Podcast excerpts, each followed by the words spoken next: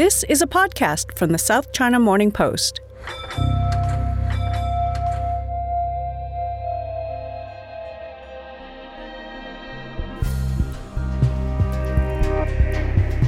Hello and welcome to a special Inside China podcast. This one's special for a number of reasons. Coming to you from the studios of the South China Morning Post here in Hong Kong.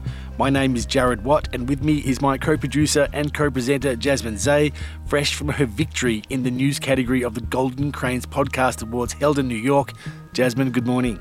Good morning, Jarrod, and thank you. And we should probably explain to our listeners why I sound a bit different on the mic.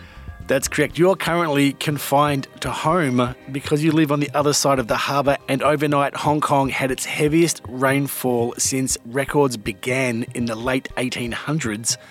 There were roads cut, there were landslides, there is a lot going on in Hong Kong at the moment. But today we're talking about a subject that's near and dear to my heart and has made the headlines overnight as well. And it's all about Australia and China.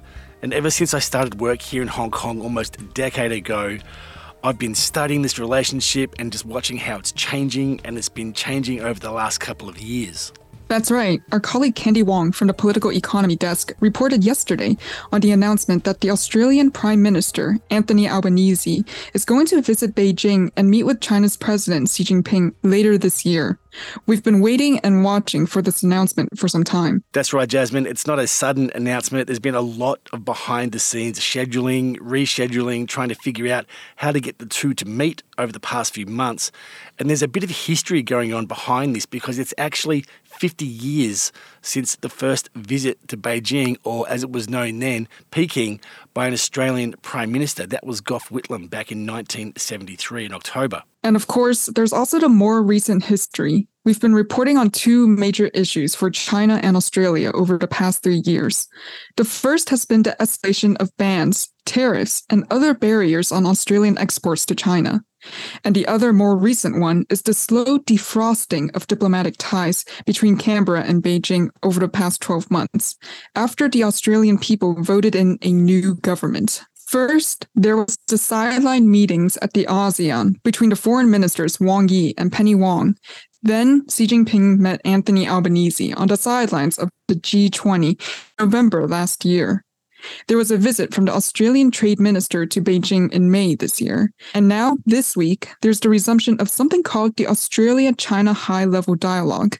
And I'm not exactly sure what that is. It's not exactly a headline grabbing group, but it's quite interesting. It's actually a group of academics, business leaders, and former government ministers from both sides of Australian politics meeting their counterparts in Beijing. And it's something that's been held every year from 2014 up until 2020.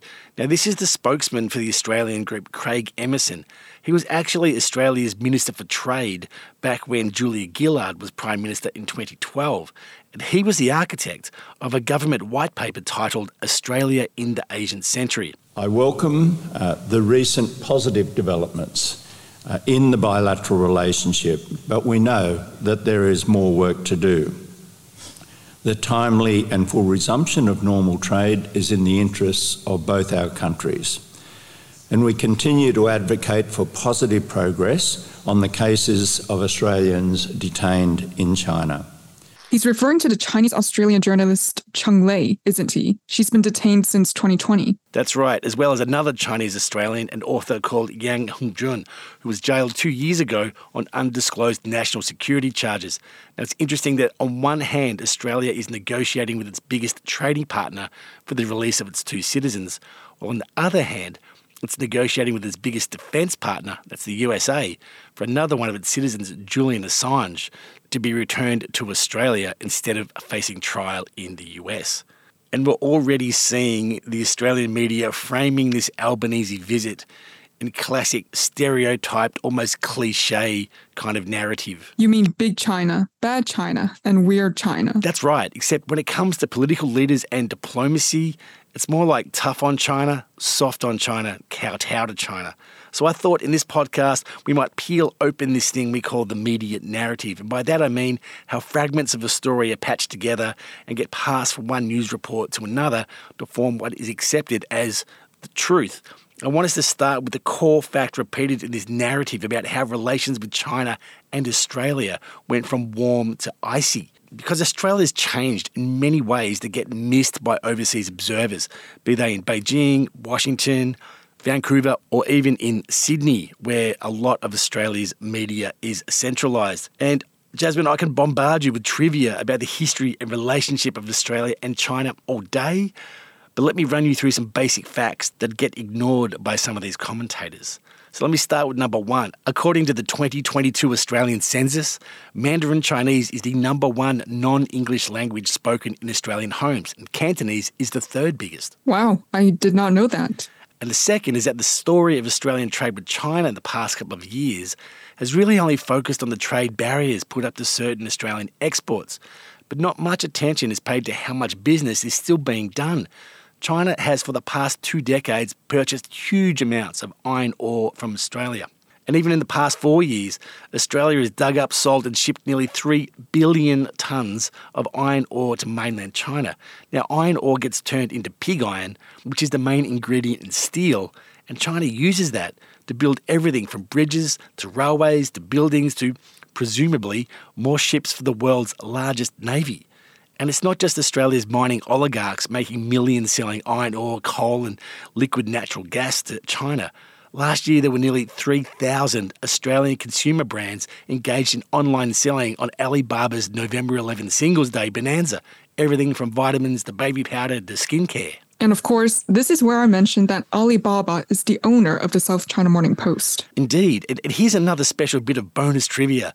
A very young Jack Ma met an Australian electrical engineer called Jack Morley from Newcastle when he was visiting China back in 1980. Five years later, Morley paid for Jack Ma's very first overseas trip to Australia, which Jack Ma said changed his life. But there's one more fragment of fact that hasn't made it into the media narrative about the China Australia relationship, and that's a speech made last year, back when Scott Morrison was still Prime Minister and his Defence Minister Peter Dutton used Anzac Day, which is the Australian national holiday to remember those who lost their lives in war, to say this. The only way uh, that you can, you can preserve peace is, is to prepare for war and to be strong as a country, not to cower, not to uh, you know, be on bended knee. He then went on to compare China's ambitions to Nazi Germany in the 1930s and this points to something that Professor Wanning Sun from the University of Technology in Sydney has been studying very closely. Now, we're going to hear what she has to say about how the Australia China relationship is framed by a very small group of senior journalists and commentators in Australia. How Chinese Australians only ever get portrayed as either potential spies or victims. And she's picked up on a really interesting fact from last year, and that's showing how the constant campaigning for war with China contributed to a change of government in Australia last year.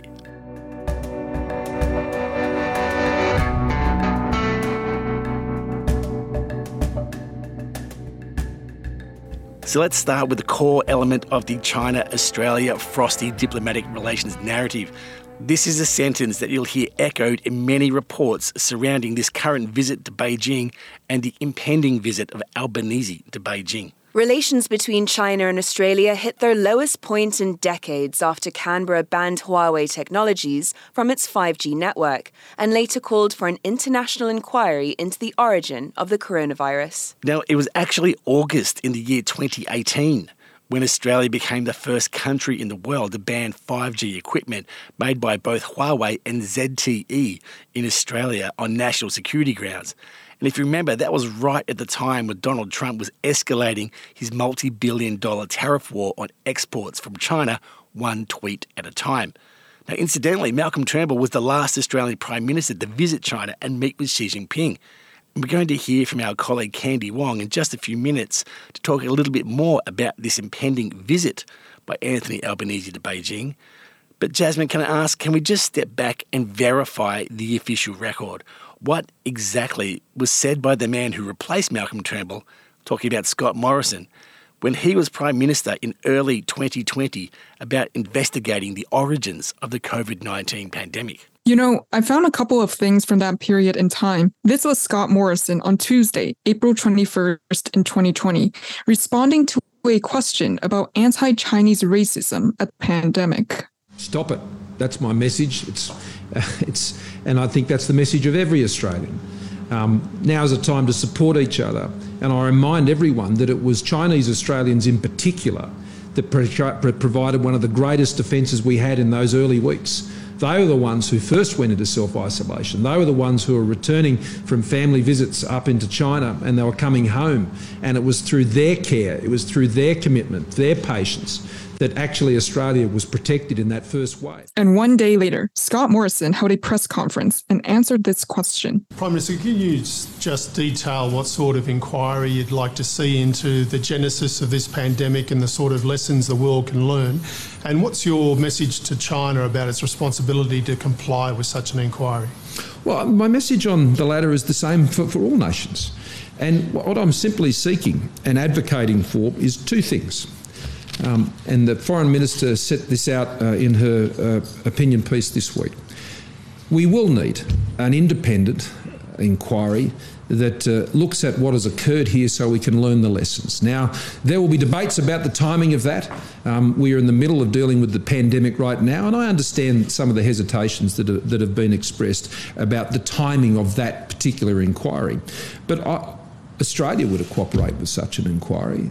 Um, any member of the World Health Organization, um, I think um, that should be something that should be understood, and that's part, I think, of uh, your responsibility, or should be anyway, in participating in such an organisation. Now, I'll just clarify with a bit of context the words from Scott Morrison there.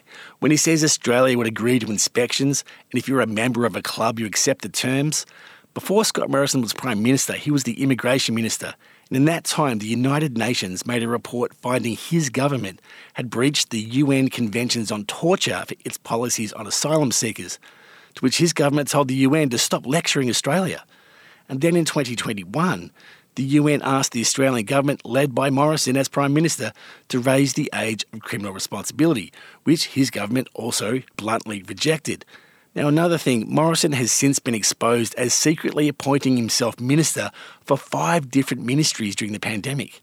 And he's rejected any notion he did the wrong thing as part of that very exclusive club known as the democratically elected Australian Parliament.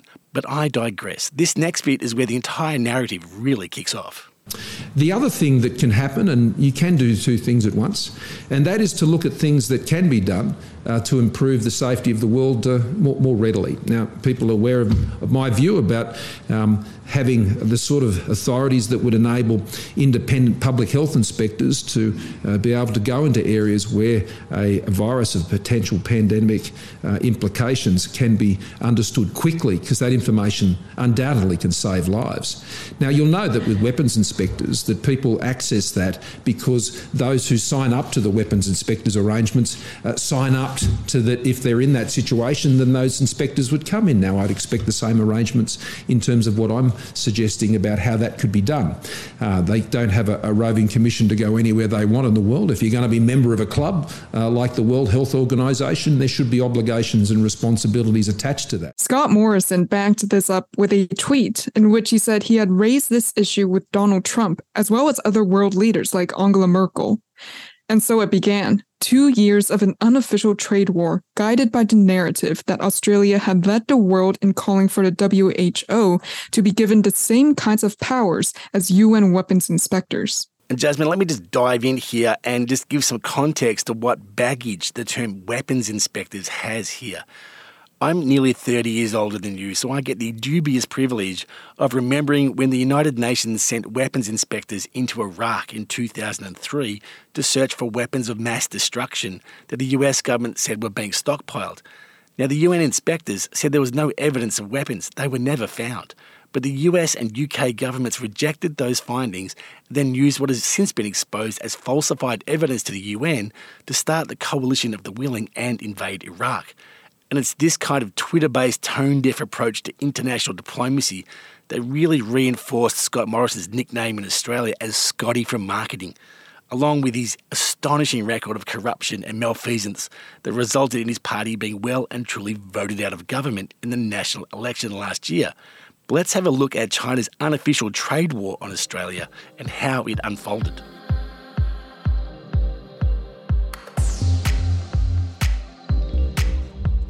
So let me switch up the music here and move us through the timeline of the China Australia trade relationship after Morrison made those comments in April 2020. In May 2020, China began to ban imports from Australian meat processing plants, saying the beef was being incorrectly labeled. Then, China imposed a tariff on Australian barley exports. Then, in August 2020, China suspended all barley imports from Australia's largest grain exporter, CBH Group, after Chinese customs said it detected pests in the cargoes. CBH Group said there was no evidence to support those claims. Then, in October 2020, China verbally banned Australian thermal and coking coal imports. Verbally banned. What's what's a verbal ban? It's basically an informal trade ban. Chinese officials gave verbal instructions to buyers to not buy Australian coal. A verbal ban was also imposed on Australian cotton a few days later. Right, and, and previous to this, Australia was the second largest supplier of thermal coal to China. Thermal coal is the stuff you use in furnaces to make steel. In April of 2020, there was more than 4 million tonnes of thermal coal being sent to China. But I'm interrupting. What other Australian exports were next on the banned list? At the end of October 2020, China also banned imports of log timber from Queensland, grain imports from Emerald Grain, and it delayed imports of Australian rock lobsters. A China Foreign Ministry spokesman said authorities had found biohazards in timber imports and contamination in barley shipments. And what exactly was wrong with the lobsters? Why were they being delayed? Well, mainland Chinese authorities said they were delayed because they were being inspected. One claim was that heavy metals had been detected in one shipment. Now, this is a particularly curious story because it's now 2023 and the quote unquote delays to inspection continue almost three years later. This was a real example of how Australian exporters were caught out by making China their primary market. You know, 90% of the entire catch of rock lobsters from Australia, from the fleets off the coast of Western Australia to the fleets in the Southern Ocean and the fleets off the coast of Tasmania, were essentially halted. But there's a sideline story to this that really serves to highlight the relationship between Australia and the irrepressible spirit of commerce in Hong Kong.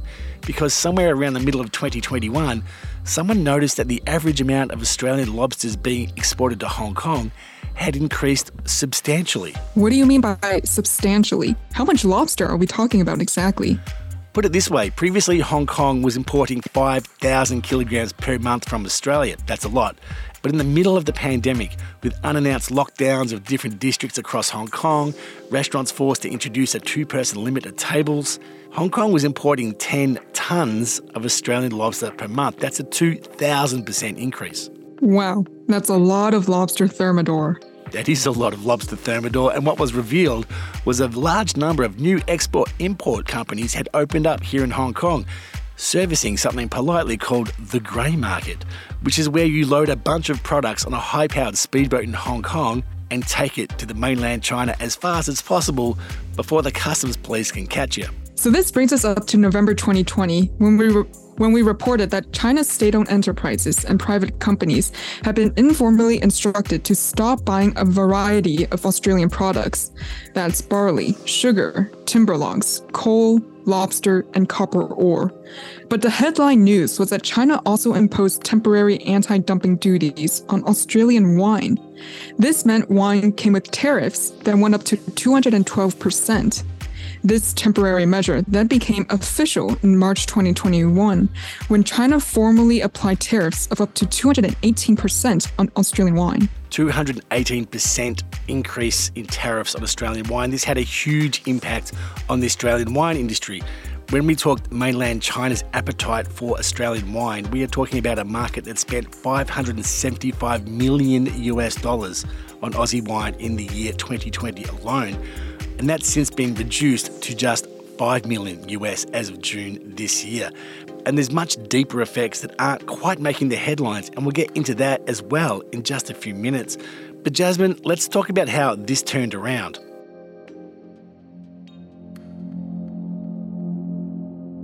So in May 2022, the Labour Party won a majority government for the first time since 2007, and Anthony Albanese became prime minister. And this is when we begin to see high level meetings between China and Australia resume.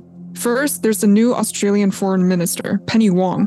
She met her Chinese counterpart, Wang Yi, in July.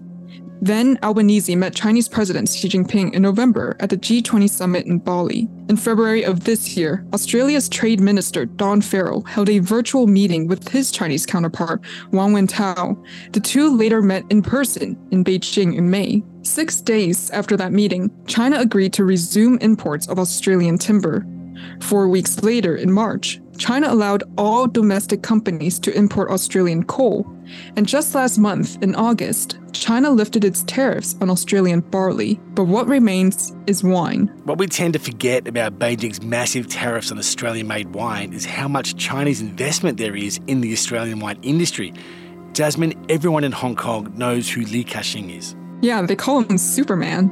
Earlier this year, his company CK Hutchison Holdings bought the second largest vineyard in Australia's Margaret River. Add that to the 29 vineyards he already owns in Western Australia, the Barossa Valley in South Australia, as well as New South Wales and Victoria, and he's now one of the biggest vineyard owners, not only in Australia, but in the world. You know, there was a social media campaign in Australia back in 2021 to boycott Chinese owned vineyards in Australia.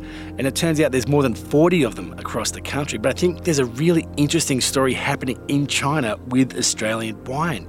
Because just a month or two ago, one of the most prestigious and oldest Australian wine brands, Penfolds, announced it was releasing its first vintage wine made in mainland China. Isn't there a thing about how the Penfolds name translates into Mandarin? That's right. Penfolds translates basically to the equivalent of run to prosperity, which makes it really popular for people ordering wine in mainland China. Now, for this special announcement from Penfolds, you had to get into mainland China to attend the press conference. And Kandy Wong travelled there and spoke with Tom King, the managing director of Treasury Wines, which is the parent company of Penfolds. So I think it's important just to understand a bit of the journey of what's got us to where mm. we are today, mm-hmm. releasing our first yeah. collection wine from China. Um, and you go back, you know, we've our winemakers have been coming to China for decades, um, and you know, as they've come and visited different parts of the country, have always had a bit of an appreciation for wines that are made in China. You know, it's a, it's a different environment to where we've historically made our wines in South Australia. Yeah. Um, over the sort of last few years, we've taken a much keener interest, um, sort of aligned to where we've been progressing with the Penfolds portfolio. Mm. So, you know, expanding out of our home of Australia to California to Bordeaux, mm. we were all 100% aligned that the next country of origin was going to be China. Mm. Um, so we made that decision that we were going to get serious about Sorry, this. just one interruption, but it mm-hmm. all triggered because of the geopolitics, right? I mean, no. when you no, no, no, no. Okay, um, yeah, like genuinely, this was you know part of a plan that we wrote five years ago um, mm. in terms of a strategy for before the tariff. Yeah, yeah, yeah. You know, obviously, in the last few years, the pace of our development has has accelerated, right. which has been great. Um, but we've had a, a, number of very long term customer relationships, partnerships on the ground in China as we've been selling our wines over a number of years. Mm. And when we started talking to these partners around our desire to make wine in China, they're obviously very connected, influential people mm. within the trade more broadly, and they made some introductions mm. for us, both into to local government here in Shangri La, but also up in Ningxia. And we articulated you know, the history of Penfold, the vision of where we wanted to go, and, and our desire to play a meaningful role in the development of the industry as much as anything. And it coincided with a point in time where central government was, you know, actively championing development of the wine industry, and that's been been very evident. There's been a huge amount of investment and focus, particularly in Ningxia, over recent years. They also introduced us to local partners in the industry. So, right. you know, our business in China has historically been a you know, it's been a commercial business. We sell wine here. Uh, yeah. Uh, we import wine and sell wine. Um, so a whole new group of stakeholders, a whole new set of communities, mm. actually. Mm. And as a as a producer and maker of wines, thinking about our operations here in China, mm. similar to what we do in Australia or the US or France, which right. is, you know, really getting serious about being a part of the community and the industry and doing things for the good of the of the of the local category. So you had stupid question, sorry. So mm. you need to go through all the big kind of middlemen for you to reach to the small villages to uh, corporate uh, here. Well, look, it's our introduction to to the villagers, to the local facilities have come off the back of relationships that we've developed over many years. Okay. Um, and so introductions, you know, it's a very relationship-driven industry. Uh, drinks, wine is globally, and that's no different here in China. Uh, we've been fortunate that we've had these really strong relationships with some, you know, influential people in the trade who were happy to, you know, support us and vouch for us almost as good people to do business with, and that's what we we pride ourselves on at, at TWE more broadly. It's one of Yeah. our fundamentals. We want to be a great place to work, and we want to be good to, to do business with, and we, you know, we're very appreciative of how we've been then welcomed, whether it's down here in Shangri La or up in Ningxia, um, at the government level or at the producers level. People are have embraced us very strongly and Yeah. uh, delighted that when our winemakers come, they want to learn about how we make wines in Australia and other parts of the world. Um, Okay. So it's this exchange of ideas and Yeah. exchange of philosophies um, that has been something really quite special. And you, so if you talk, I don't know if you got the chance today, but any of the team who were involved in the winemaking Yeah. here in China, they they genuinely believe they've been part of something special, and that's people on our side, but also on our on our partner side. What's the process right now? Like you get the grapes in China and then you make the wines in Australia? No, no, no, no, it everything's made here. Yeah? Yeah, yeah, I mean, that's also the part where you guys can basically bypass that import tariff thing also. Because if you export it from Australia, then you need to have that import tariff. It's like really high right now. Yeah? Yeah, look, at, at, the, at the moment, obviously every business, and we're no different, faces certain external parameters or restrictions on their business at, at various points in time. The tariffs have been in place for two and a half years now. When the tariffs came in, we made the call that actually this doesn't change our approach to what we want to achieve in China, which is a mm. long-term successful business, a strong brand that is you know loved by consumers and collectors across the country. Um, our business here now looks very different to what it did three years ago Okay. uh, because we now have much much less Australian wine to sell. Kandy Wong, we just heard you speaking with the managing director of Treasury Wines about their new operation in Shangri La in Yunnan province. You've been covering this whole Australia China trade war diplomatic freeze and possible thawing uh, as of late. Can you tell us from the people you're speaking to, the sources you've got, are we going to see both countries, Australia and China, going back to their pre 2020 type relationship? Uh, what kind of hurdles remain? Um, it's going to be better than the time of the Morrison administration, but it's uh, still kind of a little bit far away from the pre 2018 um, level kind of bilateral relationship. Uh, before Albanese goes to China, that we heard from sources that he's going there probably like by end of October to early November. But before um, he goes to China, um, there are like a lot of communications between um, the Ministry of Foreign Affairs in China and um, the Foreign Minister Penny Wong in Australia. That both sides have um, like a chunk of concerns right now.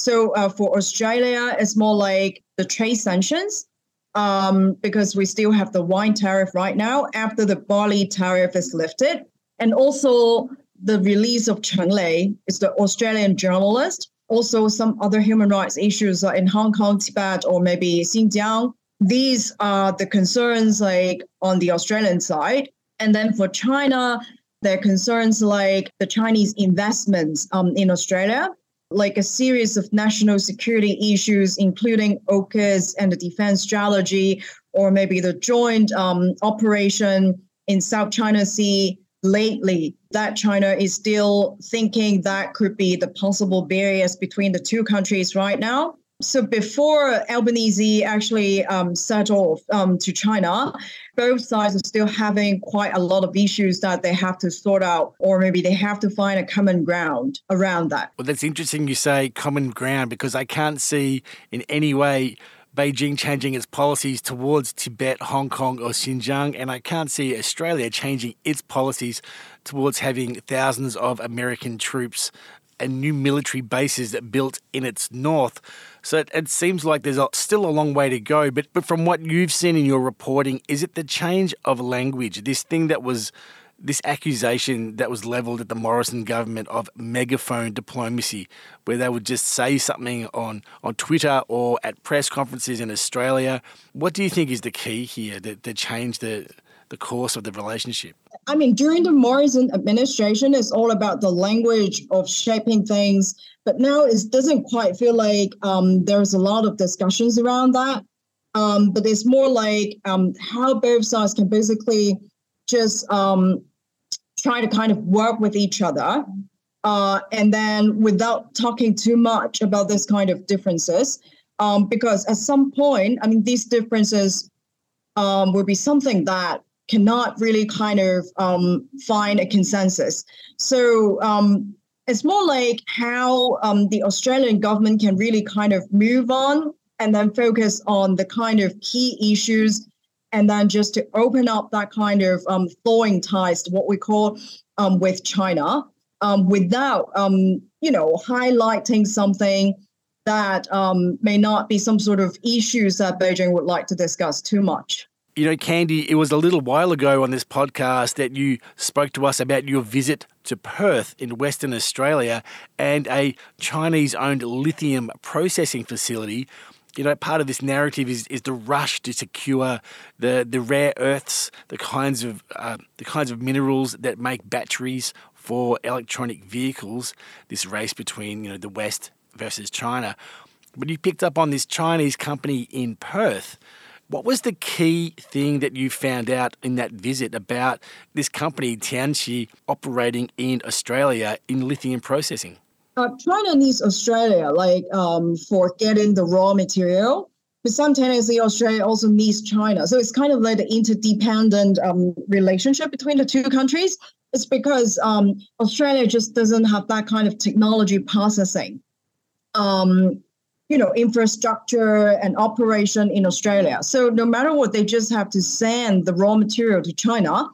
And then they have to go through that complicated processing progress of doing the end product. Uh, and right now, basically, China is like so huge with the comprehensive infrastructure, with the with the supporting um, manpower and everything that can support that kind of raw material that they got from Australia. So um, there is no one effective uh, replacement to China right now, and they still need to send the stuff to China and then just to go through the long processing procedure. Well, Kandy, it's been fascinating reading your reporting and picking up on the, the more nuanced aspects of the China Australia relationship. We, of course, read your stuff on scmp.com, and I look forward to reading your analysis in the months to come as we possibly get the Australian Prime Minister to Beijing to meet Xi Jinping and turn this corner in the Australia China relationship. Thank you very much. Thank you. So let's look deeper into the media narrative of where we find the relationship between China and Australia right now. This is an edited version of an interview we did with Professor Wanning Sun just a couple of days ago.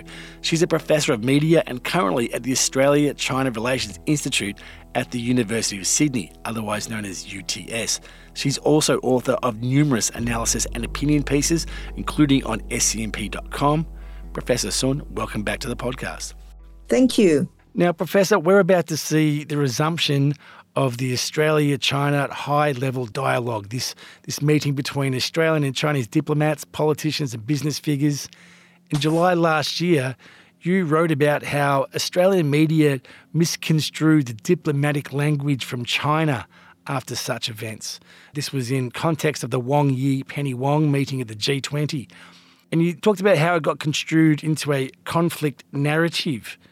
Can you tell us what you've observed about how the Australian media translates its own version of phrases aimed originally Chinese domestic audiences into this thing called the aggrieved China narrative?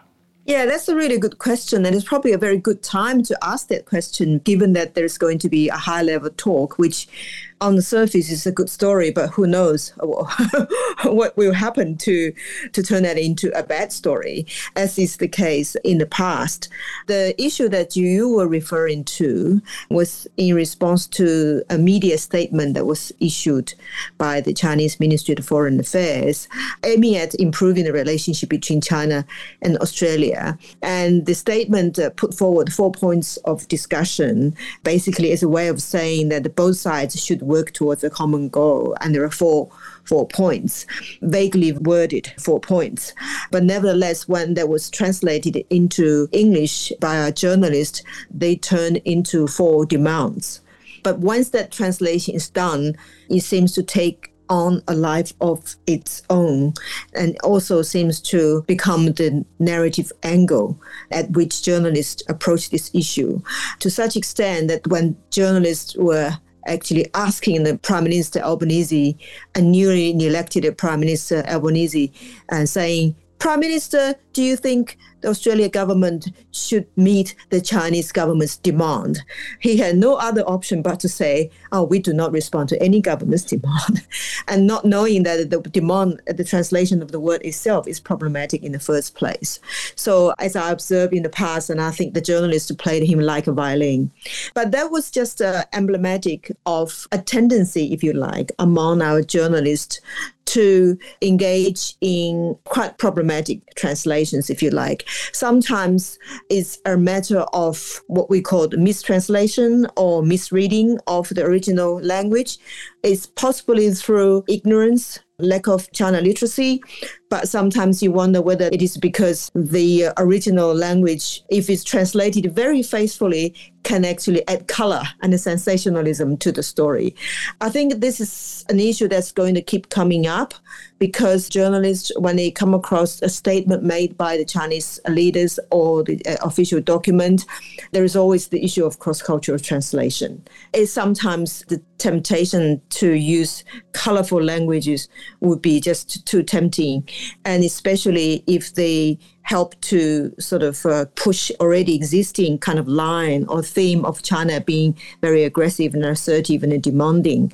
So unfortunately, that's the case. We don't know whether that's not going to happen at all in the future. Professor Sun, you've picked up on something that's been happening over the past six or seven years that you describe as a buildup of securitization discourse. Can you give us a sense of how the China threat narrative has escalated in Australian media coverage? What I can say is that if you look at um, what happened in the last six or seven years, you do see a gradual but uh, sort of slowly but surely the uh, build up of the what we call the securitization process in our media. You know, if you look at international relations scholars, they've written a lot about the fact that there is a difference between national threat and the perception of national threat. So, in order for that perception of national threat to be turned into this national threat, there's a discursive process there that needs to happen. And so, international relations people would actually look at the securitizing process.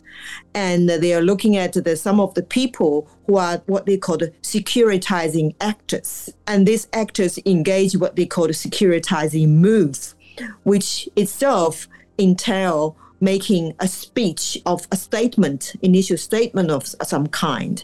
So starting from six or seven years ago, you have our then Prime Minister Malcolm Turnbull making a speech about China is, is, a real threat to us. And of course, for that speech to be perpetuated, to be reinforced, to be substantiated, and to be continuously rehearsed in order for that to take on the appearance of something that is just a common sense and something that's sort of non-problematic and is something that you shouldn't actually even question, then you need to have the continuous process of a number of actors working together, which in this case include, on one hand, the security establishment, which includes, for instance, the ASIO, the defense, the military, and on the other hand, you've got our media and certain personalities in media who are highly influential and highly ambitious. And so it's a case of uh, media becoming actively involved in amplifying, in perpetuating this kind of statement, initial statement that's made by the security establishment as well as the politicians. I think it's interesting that you sort of point towards the same language we see in Australian media, political circles, we see in the US. You know, there's there's only two flavors. You're either tough on China or you're weak on China. There's no nuance to any kind of discussion. There's no discussion of the economic relationship, etc. Tell us about this thing you talk about the institutional agenda of reporting on China because you know it's been interesting to try and see that disconnect in Australia during these last couple of years of China's unofficial trade war where there's been certain things that don't get talked about, like the huge amounts of iron ore that get sent from Australia to supply not just China's economy, it's helping China build its navy. But that doesn't get discussed. Uh, you know, and there are a variety of other things. So, can you just sort of unpack a bit more about the institutionalized agenda? When it comes to our media's institutional agenda, I'm very, very careful not to suggest that there is a conspiracy agenda. I'm very careful not to suggest that, that you know, there is across the board sort of a plan, a concerted effort to portray China in a certain way. I would actually see that as the interaction, if you like, or intersection or interaction of a number of forces all coming into play.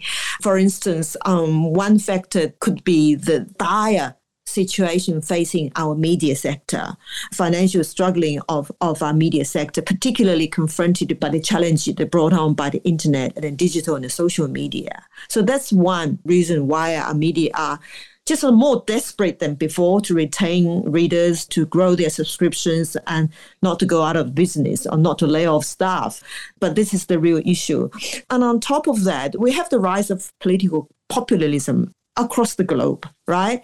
So then that comes down to the increasing polemic and polarized views, you know, racism as well as anti-racism and all sorts of identity politics. And I think our media made just in recognition of the fact that there's need for more polarized and extreme views in order to to sell better headlines that there's a temptation to cater to more extreme views so that that is another uh, reason if you like and so when, when we actually bring it all this together then you you have this kind of perfect storm, if you like.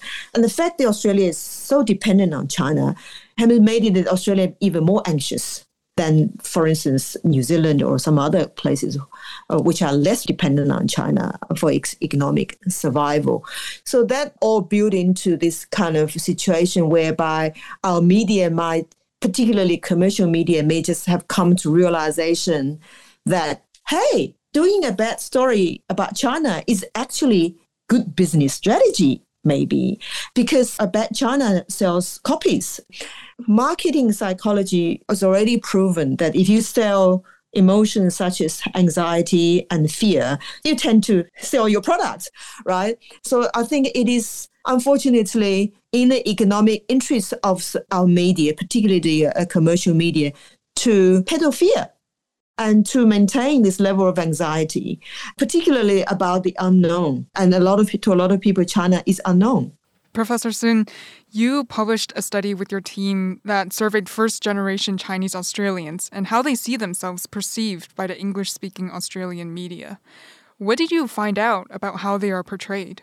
I have found out that there's a range of uh, perceptions about this community that's kind of perpetuated by our media.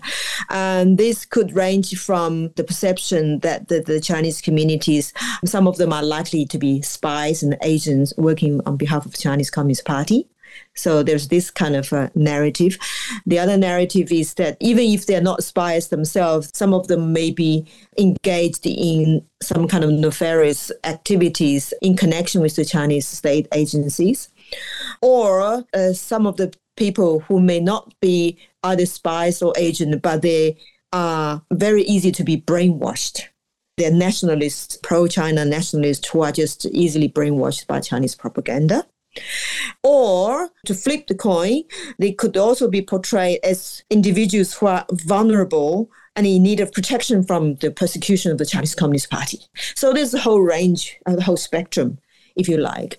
What is very, very seldom or if ever represented about this community is the fact that most of them are quite capable of making up their own mind about the accuracy of news reporting, either from the Australian side or from the Chinese side.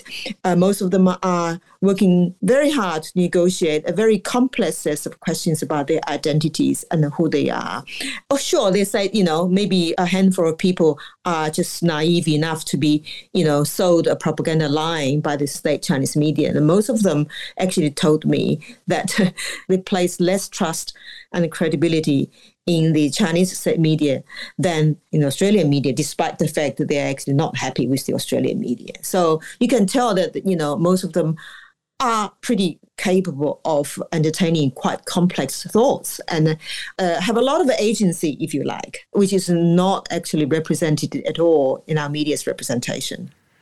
Professor, that word agency, I was really thinking about that when you're talking about the way that Chinese Australians are portrayed. You reported for Crikey.com last year quite the opposite. The political power of voters of Chinese heritage, they played a key role in voting in the Albanese government, voting out Morrison government, which you know had a defence minister who stood up on you know, one year ago on Anzac Day and basically asked Australia to declare war on China. He, he painted the 2020s as the 1930s and tried to paint China as imminent threat and this nation must prepare for war. That really rubbed people up the wrong way, but it really sort of got a sector of the electorate, you know, China's Australians who would tend to vote more in pro business policies that was the accepted political kind of knowledge at the time. They really mm. threw that government out. Mm. That was quite the interesting electoral effect. Yes, you're right. Traditionally, the accepted view is that the Chinese uh, migrant community tend to vote uh, more conservatively because, rightly or wrongly, they believe that the coalitions or the conservative uh, liberal parties are better economic managers and most people want to prosper. But this time, after quite a few years of being under the hammer, and particularly with Morrison government and his uh, political colleagues uh, just uh, using China policy as some kind of political football in order to score domestic political points to the point that the, the rising level of anti-Chinese racism did, particularly during the COVID time. And there's a lot of vilification of the Chinese community to such extent that some of the liberal previously liberal supporting voters have decided to switch vote and vote for the first time for Labour Party, and so much so that uh, quite a few electoral seats where you have a considerable percentage of Chinese population have changed from a Liberal to Labour. But interestingly, now that Labour has got in, and it seems to me that despite the fact that Labour has been a lot more strategic and calm in its China rhetoric and never try to engage in what's called sort of megaphone diplomacy, its foreign policy towards China, nevertheless, is no less hawkish, so to speak. And particularly if you look at the fact that it's actually stuck to the AUKUS deal, in fact, I vigorously defended it. Professor Sun, let me go back to the Australian media. You earlier talked about securitization discourse and also how it's in their economic interest to report about a bad China. But do you see a way back to normalcy for the Australian media narrative of China? Do you think there's a chance to change the conversation and the framing of the China Australian relationship? I think the Australian media now have this kind of odd situation whereby I see that as a coexistence between the so-called the watchdog model of journalism versus the what I call the guard dog uh, version of journalism. By the watchdog, I mean media play the role as the conscience, the fourth state, to speak truth to power and interrogating the government in power. It's still doing that pretty well within in terms of domestic issues and policies. However, when it's the same journalist, sometimes even who otherwise do a quite vigorous investigations in domestic issues, when they flip to the international coverage, particularly on China, the blinker seems to be back on. so you just wonder, uh, what's going on? Isn't the same journalist? You know, how come the quality just so different? And the difference is that when it comes to the reporting of national security issues on, on China, they kind of inadvertently kind of slip back to that role as that kind of uh, collaborators, if you like, with our security establishment, working quite actively receiving anonymous tips from the government and you know functioning as their voices and their mouthpiece rather than actually going out and independently finding ways of investigating why some of the, our political elites are saying what they're saying or doing what they're doing. Maybe the new generations will come up with new conclusions. Professor Wan yes. Sun, really, really appreciate your time. Thank you very much. It's really nice talking to you too. Thanks very much for this.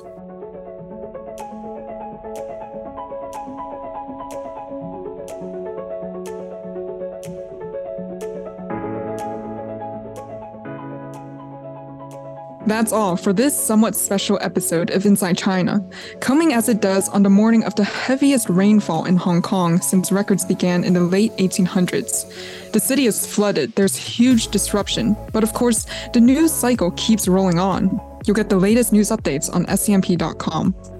And when Anthony Albanese finally does land in Beijing and walks in the footsteps of Gough Whitlam some 50 years earlier, you'll be getting all the analysis from our team in Beijing as well as here in Hong Kong as well.